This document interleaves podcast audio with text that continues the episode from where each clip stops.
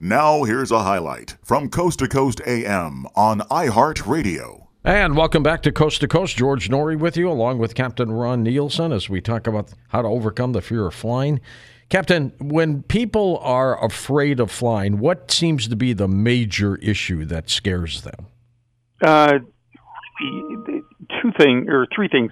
One is takeoff um, because there's a lot of sight, sounds, and sensations that they don't understand. Two is turbulence, and then three they often report landing, but but landing not not in the sense you think of, of touching down. Landing when we do an aborted landing, aborted approach, or we we get down there and for whatever reason we we do a, execute a go around and we take it around the pattern and and try it again. So those are the three things that primarily frighten people. And then and then another category all by itself is just being confined and trapped. You know, the underlying reason is control through through any of the the manifestations of fear flying, but but uh, stepping into that cock or that that cabin of the airplane and realizing that you know there is a point at which you can't easily get off the airplane that uh, freaks a lot of people out. As a captain, have you ever been in a situation where you personally were scared? only, only the ones I created and then manage my way out of them. Uh, there, there's a lot of truth to that, but uh, you know that's a common question that people say. What's the thing that scares you, Cameron? And uh, and nothing. You know, I, I think when you, when you're in a job, you, you know, you may have experiences in a car where you, you you're thrust into a, a compromising situation, and you're so intent on on maneuvering your car and doing what you need to that you do what you're trained to do or what comes naturally to you. You don't sit there and, and think about it. Uh, you know, you just fly the airplane. And I'm not seriously. Uh, one of the big issues with flying is it really, really becomes routine and boring. You know, we, we the only thing, the only time we really get hazardous uh, uh, challenges is in the simulator. Ever see a UFO up there? By the way, Ron. I have not. I would love to. I would. I would have. I'm the guy that's going to get on if they if they open the ramp and and invite us out there. Uh, I, I'm fascinated by the whole concept, and I wished. You know, I've seen some phenomenal uh, things in the cosmos at night when you're flying and and you're up over the the Rockies in the west, and you can, you can see few to none of the ground lights there, and all you've got is the glorious sky above you uh, when Hale-Bopp Comet was up mm-hmm. there. I mm-hmm. remember a couple of trips I had, and it, it was just like a personal showing. But uh, I have not had an experience where I've seen something that I could not explain. How about your colleagues? Anybody ever get back to you and say, "You won't believe what I saw"? You know, not not in in my career per se. When I was a cadet at the Air Force Academy, I had a summer program down in in uh, out of Tucson, Arizona, and there was a one of the fighter pilots down there, a veteran of, from Vietnam, flying the the F4 Phantom at the time. He said they they were coming back from one of the ranges about sunset, and he saw some lights off to the to the to the uh, south of him that he, he couldn't explain. But that's the that's the closest I've ever been. In inclement weather, what grounds a plane? What kind what kind of inclement weather will do that? Uh, I think what you're talking about is is is what shuts the airport down because right. if the airport's we're going to fly. Uh, when you think about um, inclement weather, I mean, normally what comes to mind me is cold weather, it's snow, ice, and things like that. So we can't take off if there's any any uh, hazardous uh, coatings like like ice or snow or frost even on the top of the wing. Um, once you get in flight, you don't need to worry about the tops of the of the surfaces there because the only place you're going to get any buildup is on the leading edges, and, and we That's bleed right. air off of the the engines uh, at about 400 degrees. Run that out through ductwork in the leading edge of the wings, and it and it it uh, is both serves as anti-ice. It means that it won't allow ice to build up, and and if we had it off and we we built up a little bit of ice, that we we can de-ice. We can turn that on, and, and literally in about a second and a half, everything disappears. But the but the term the the runway and all that, we have. Uh, it's a fascinating question by a lot of people. You know, we keep the runway. They keep the runways clean. Um, they close down runways to plow them and, and keep them open. Uh, and and we have trucks uh, vehicles that are that are equipped with accelerometers, so they can actually measure the coefficient of friction, which we then program into our landing distances and stopping distances, which affects our, our the payload that we can carry. But uh, we adjust the payload basically when, when there's limitations like slippery runways and things like that. I fly to Denver once a month. matter of fact, I'm flying uh, right after the show tonight, sure. and uh, I go out there to tape a couple TV shows every month. Uh-huh. And that airport is so prone, Ron, to canceling flights at a whim. If there's yeah. a heavy storm that's not even there yet, they'll cancel. How come? Uh, well, mainly it's an it's an operational consideration by the airlines, so that they don't end up with a with with you know they might they might uh, if they leave too many flights in operation, they get them up there knowing or having a good idea that the the airport's going to is going to close or it's going to have its its ability to to handle uh, so many airplanes per hour limited severely. Then they get stuck the next day. They don't have them where they need them at other uh, uh, places in the in the country. And so what they'll do is they'll is they'll route people around. So the the people who are going to suffer the most are the people that were local traffic, like you going into Denver, and they're not going to let you in there. But if you let's say you were going through Denver on your way to Chicago, for example, on whatever carrier you chose, they're going to run you through DFW maybe or or uh, Kansas City or something like that. So, mm-hmm. but it, but they do it mainly to keep keep the rest of the system uh, keep people moving. Uh, I, I flew out of Denver for ten years, and I know exactly what you mean. Yep. Uh, we always could count on one major storm over the Thanksgiving or Christmas holidays. Uh, I spent one Thanksgiving hmm. in Worland, Wyoming, having a pizza and a beer. Uh, you know, and uh, so it was a memorable occasion. But uh, yeah, we Denver is notorious for for storms that come down through, go raging down, and you get this big big cold fronts from the north run into that moist air from the Gulf and and uh, and just snows for hours over over Denver and, and uh, makes it miserable. When you are landing, do you need to see out the windshield? You don't anymore with the with the technology now. It is incredible. In fact, when you wouldn't even think of getting in your car and driving across the Walmart parking lot, uh, we can land an airplane and uh, wow. we do that because we because of the system and the automation now, and and what we've what we've become as pilots, we obviously still have to have the skills to take off and land and do all the things in an airplane. But now what, what has been added with automation is the ability to monitor systems. So, so let's say we're, we're at a, at a point about five miles from the runway is one of the key points in the profile of landing in, in inclement weather where the visibility is, is severely restricted. And so I'm looking for, for progress lights on my instrument panel and, and I, so the, so one will go green. The next one will be amber until it's captured, and then it'll go green. And if any anywhere along that path before I get down to to what we call minimums, uh, very close to the runway, if if everything's in sequence, I'm going to go ahead, and the airplane is actually going to land itself and stop on the runway if I've got auto land selected. If it doesn't meet that criteria by the time I get down to what, whatever my pre pre approved approach minimums are, I'm going to execute a go around, and then I'm either going to, depending on my fuel, I'm either going to come back around, take another shot at it if the if the weather has improved, mm-hmm. or I'm going to go to my alternate.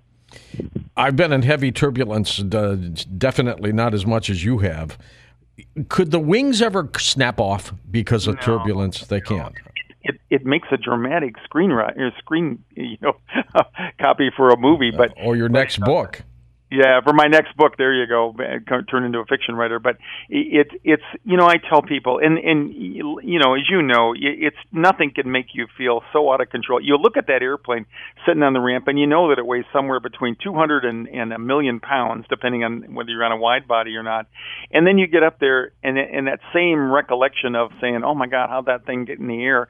Now you know that something can shake it like a like a a, a little toy airplane. You know, must be a formidable force, but really really what it is, it's the turbulence is created by the confluence of a, of rivers of air, just like rivers on the ground. Okay? And where they run together they create turbulence all those molecules of air bump into each other and it becomes chaotic.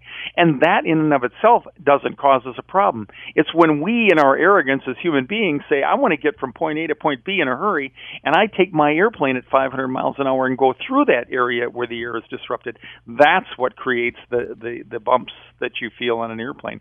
If i can slow that airplane down to one mile an hour you wouldn't even notice it. It'd be like sitting on the ramp and a, and a gust of wind goes by you so so it's it's the speed of the airplane going through an area where the air has been disrupted that causes the misery. And it, it's it's annoying.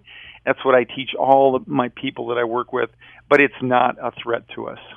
Why do so many planes have problems with engines when they suck in birds? Why isn't there some kind of screen or something that blocks them? Well, I, I I would challenge the so many part because when you look at the number, you know, every day it, just commercial airliners around the world, there's 105,000 takeoffs and landings. And and just today, how many did you hear took in a bird? And you will hear about them, right? One of the things that is troubling to, to all my fearful flyers is that when you see articles in the news about about the most mundane, you know, incident that happened mm-hmm. with an airplane. And the reason it is is because it is so unusual. That's why, you know, that's why we are interested in it because it doesn't happen all the time. So while birds get a lot of notice when they do something like what Sully experienced, when you realize that they're really, you know, I, I often say tie always goes to the airplane. The bird is always a loser, and uh, and b- engines are tested and proven, and in order to be certified, they have to ingest uh, a certain amount of birds at when the engine is operating at full power, and they have to recover to within one back to 100% of their their available thrust and RPM within one minute after the ingestion.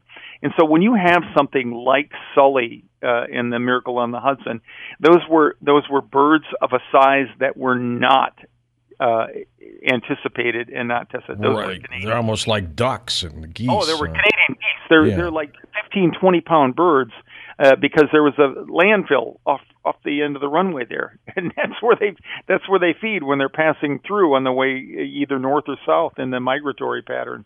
And so so birds really don't present uh, uh, much of a of a of threat to us. And and the other thing that was uh, really unique about the Miracle on the Hudson was the fact that it took out both engines. Normally, one side or the other is protected because the birds are usually transient from one side or the other to the other, and so the the fuselage of the airplane actually shields the downwind side from the bird's perspective from that. So he, yeah, he must have flown into a huge patch of birds. He did, yeah, yeah, and just he said what what I saw in an interview with him. It was just it was just like a brown sky, you know, just poof, and there and they were all there, and I, I believe there were passengers that heard that hit them. So they didn't just go down the intake; they probably took a couple off of the wings and and stuff. And, and personally, I know of only two two bird strikes in my 20,000 hours of flying uh, airlines, and uh, and in in both cases, it was one was a daytime, uh, uh, probably an old fellow, you know, like me now, lifting off the runway at at LAX. We were taking off to the west, like you always do there during the daytime, and I saw him lift off, and before I knew it, we were we were right up at liftoff speed, and he and I felt the the the thud on the right down on the lower front part of the fuselage there. And the next thing you know, you, or that, that you look for when you when that when you experience that is you look at your engine instruments, and if they continue to run, which they do 99.9% of the time, you just know that you know that that bird had a, either a hell of a headache or or that was uh, you know his his next of kin would be notified. But uh, and the other one was coming down through 18,000 feet. We turned the wing lights on at night, and we just saw we saw just a quick flicker and a bird went by and and so we always do a walk around after we fly after we land. And the first officer went out there and he said yep we got one. And he, and he hit right on the nacelle of the engine. So about half of them went down through the engine and then the other half just went up over the wing and you could see the the remains up uh, the, just a streak there a little bit of blood. And what we do is we just call maintenance. They have somebody come out and they they have some inspections that they mm-hmm. do uh, relatively routinely, and they look into the into the uh, critical parts of the compressors in the in the front of the engine and the turbine blades in the back. And uh, we took the airplane out the next day. How do you begin to get people to overcome their fear of flying? Uh, you you talk to them about you know you you you help them realize that what separates them from people sitting next to them who are not afraid is the quality and the content of their thinking. So the ultimate cure is to change the way you think. Now that's you know that's easier said than done, right? Because that, we're talking about behavior changes when you're thinking about that. So so there's two things about it. There's two pathways to anxiety in the human body. One is my thinking part of my brain, that that front part that was the last part of evolution, I can I can have a thought like you just said, you know, what about birds? What about ice? What about inclement weather? And if I don't know much about that as it relates to flying, which most non-flyers do, or, or they do not know, then you got to educate them about that. And so you can work on replacing myths with facts. So that's one pathway to anxiety. The other pathway is that part of the brain called the amygdala, and mm-hmm. that's the part that really is is directly related to our survival instinct. And so uh, we have some fears that we are inherently afraid of. Snakes, Okay, somebody flips a garden hose in front of you, and in in the instant that you don't know whether it's a garden hose or a snake, you will react to that, and you didn't even have a, to- a chance to think about, about right. that. You recoil oh, fast. Yeah, you recoil exactly. It's a reflex action, and so that's the other pathway. So now I can I can have both of them cross over, you know, and in the in the the category of of being closed up you know that's more of a little bit of each. There right you you close when they close the airplane up you start to think what could go wrong why you know i can't get out of here and all that. But basically whenever you overcome your fear flying you've got to work on changing the way you think. And i i, I use um, a, a, a, an analogy or analogous method called changing the story that story you tell yourself. After all life isn't isn't really you know determined the quality of our life by what we what happens to us the events and circumstances but it's about the thinking that we have about those, how we th- how we think about that, right? So, you know, I, I I'm in a relationship. She leaves, breaks my heart, and and it's the story I tell myself that makes you know determines how bad that's going to be when I'm going to get over it and things like that. So so if something happens in the airplane, I hear a sight, a sound, or a sensation that are unfamiliar to me. It's the story I make up and tell myself. And sometimes it's just the overwhelming feelings. And people say, "Well, I don't I don't really have a, a story that I tell myself when they close the door." But I say, "Yes, you do. You feel miserable on the inside. You have all this dread and perhaps you know other other strong emotions. And the story that you you may unwittingly be telling yourself is, if I feel this badly, certainly there must be some basis for real jeopardy them that I'm in. And and it's not true at all. Listen to more Coast to Coast AM every weeknight at 1 a.m. Eastern, and go to coasttocoastam.com for more.